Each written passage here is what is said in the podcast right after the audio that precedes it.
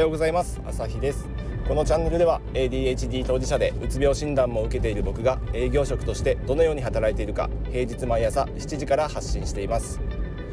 今日はケアレスミスが起こる瞬間について中継したいと思います。中継はそうですね。あの振り返って解説したいと思います。まあ ADHD の人はあのこの辺、え、実感あるかなと思うんですけどない人はあの言われてもあの何のこっちゃ意味わかんないと思います。いやそれはありえないっていうふうになると思うんですけど ADHD はこれが起こり得るので、あの分かってもらえると思います、まあ、ここはあのいくら頑張っても共感してもらえないところかなと思うんであのねもともと持ってるものが違うんでそうなるっていう人とならないっていう人と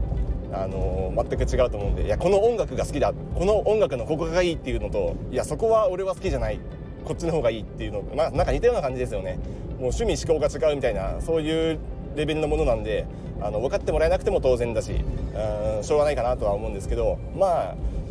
言ってみるとこんな感じっていうそういうものだと思って聞いてもらえればなと思います。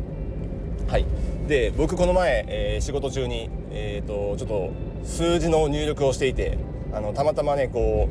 ううん数字の羅列で具体的に言うとこう2534ってこう入力したんですよ2534って。であのそこはなぜかっていうと,、うんとまあ、なぜかっていうかあの紙の資料に2534って書いてあってそれを、えーと、デジタル上に要はエクセルに入力するときに2534って同じものを打ち込まなきゃいけない。でこれはもう小学生でもできるレベルのものなんですけどあの集中してやってるつもりが2534じゃなくて2543って入れたんですよ僕は。わかります？これ。あのいやなんでっていうわけじゃないんですよね。2534って入れてるつもりが4と3が近くにあってあの押しやすいのが43だったから多分43って押したんでしょうね僕は。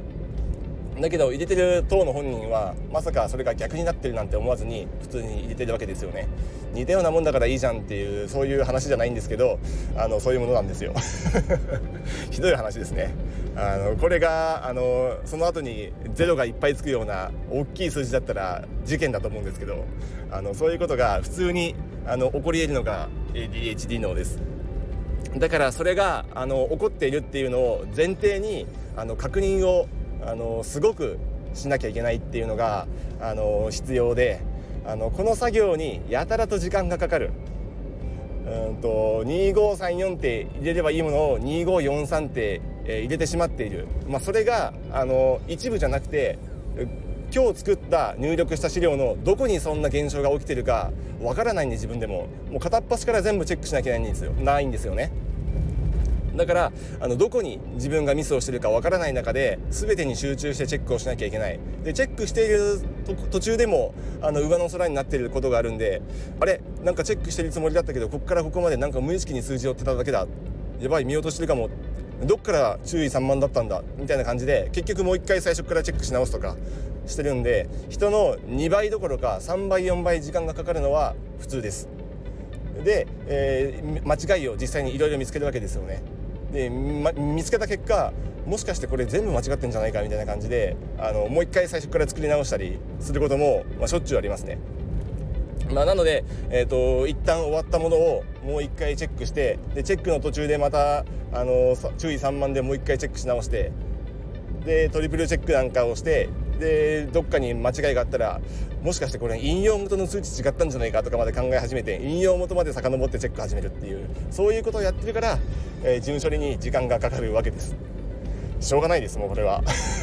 なのでできるだけ僕らはそういうような事務処理をしないような、えー、なんかこうね職業がいいですよね。営業は基本的にあんまりそういうね、あのものはないんですけどどうしてもこの実績の管理とかあの今期どこまで売り上げが伸びるかっていうところの、あの入力っていうのは必要ですので実績精査は必要ですのであの月1ぐらいは最低そういう場面が出てきます。この時間をいかにスムーズにこなすか。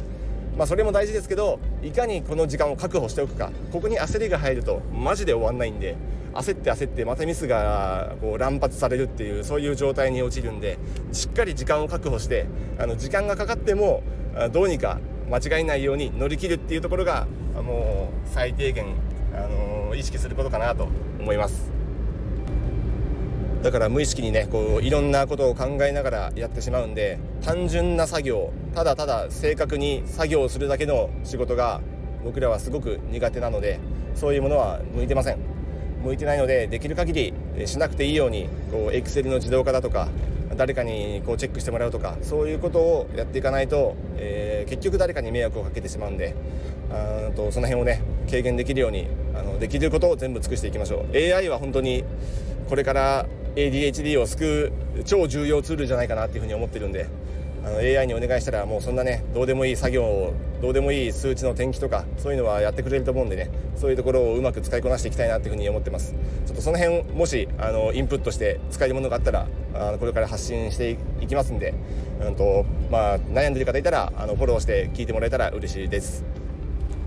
ということでちょっと予定より長くなりましたがあとこの ADHD がなぜしょうもないケアレスミスをあの引き起こすのかあその辺をちょっと語ってみました。あの共感してもらえる方はいいねボタン押してもらえると,、えーと、嬉しいです。それをねあの怒んないようにあの回避できるようにできることを、まあ、これから僕もあの随時、えーと試行錯誤しながら発信していきますのでまた今後も聞いてもらえると嬉しいです。ではまた。